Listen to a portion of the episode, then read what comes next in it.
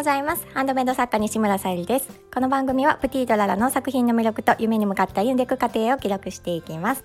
はい、今日のテーマが自分のモチベーションが上がる環境を作るというテーマでお話しさせていただきたいと思います、はい、今日は何でこのテーマにしたかと言いますと今日のあのサムネイルに貼らせていただいておりますえーと、私の小さなねあの携帯を、まあ、旅行とかに持っていけるような あのジュエリーケースと、えー、クリエイターのももかさんっていう方布物作家さんにお作りいただいた、え、ポーチのセット販売を、えーと、ベースと今クリーマに、えー、掲載させていただきました。で 今日はねあのミンネにも載せようかと思っております。で今回ねこのギフトセット猛スピードであの販売掲載まで至りました で通常私あの商品ね新しく作ってもすぐに掲載までに至ることが少なくて日数を要するんですけど今回ねあのすごく早く掲載させていただきましたであの他にもねあのハピネスカラフルさんってあのジュエルキャンドルとのギフトセットもお作りさせていただく時も結構そうですねあのスピードが速いかなっていうふうに思います。でねなんでかなっていうふうにちょっとね考えてみたんですけどもう単純にね自分のモチベーションがすごく上がってるんですよね。いろいろねあの自分が夢中になる時とかね書き出してみたんです。でまあ、あのハンドメイドだけじゃなくて、まあ、例えばまあ好きなものとかねあのショッピングでも見ている時ってすごい夢中になりますし例えば私あのカンカンとか好きなんですけど あの素敵なねデザイン缶とか見たりするとすね、調べたりしてあのどこで購入しようかなとかいろいろ夢中になったりします。であとはまあえー、っとまあ制作においてハンドメイドにおいてねあの素敵なね素材に出会った時とかはもう作りたくてしょうがなくってもうイメージが湧いてるとねもう夢中になって作ったりしますその中でもねよりモチベーションが上がって上がる時っていうのはどんな時なんだろうと思うとやっぱり今回のようにコラボレーションさせていただいた時もちろんねあのそこには自分がわ素敵だなって心からね思えるものとのコラボレーションになりますがうんすごくね自分の中でテンションがねあのワクワクしている気持ちがね上がっているのが分かりました。もともとあの自分自身がね何かをうん一からねあの絵を描くようなことは私はできなくって何かと何かを組み合わせたりってするのがすごく好きで得意なのかなっていうふうに自分では思ってます。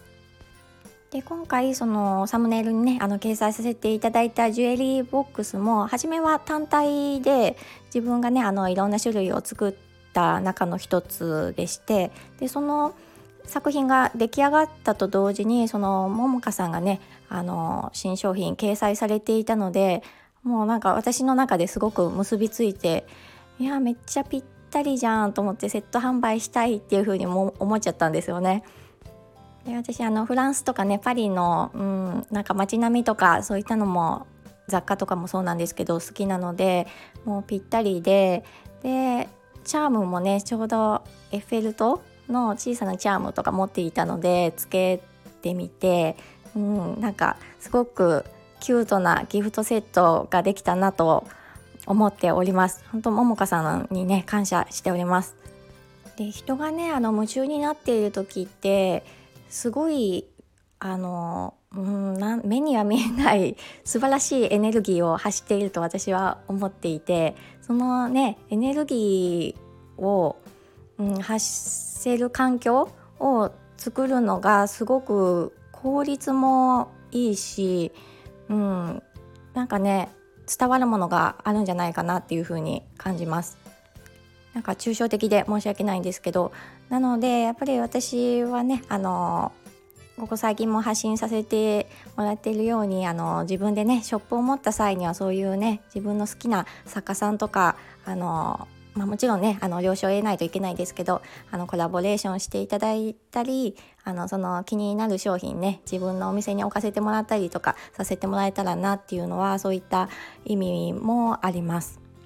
であとはねやっぱりあの自分だけじゃなくってそのね作家さんとコミュニケーションも取れるっていうのもすごく嬉しいですし、うん、であとはねやっぱりうん自分だけが心を潤っても仕方がないので、うん、やっぱりそのつながりを持ってくださったね作家さんも喜んでいただけるような環境を私はまた作っていきたいし、うん、私がねあの満たされているだけじゃなくってうん、なんか私とねあのコラボレーションしてよかったって思ってもらえるようなやっぱり自分も認知をね上げていかないといけないなとも思いましたし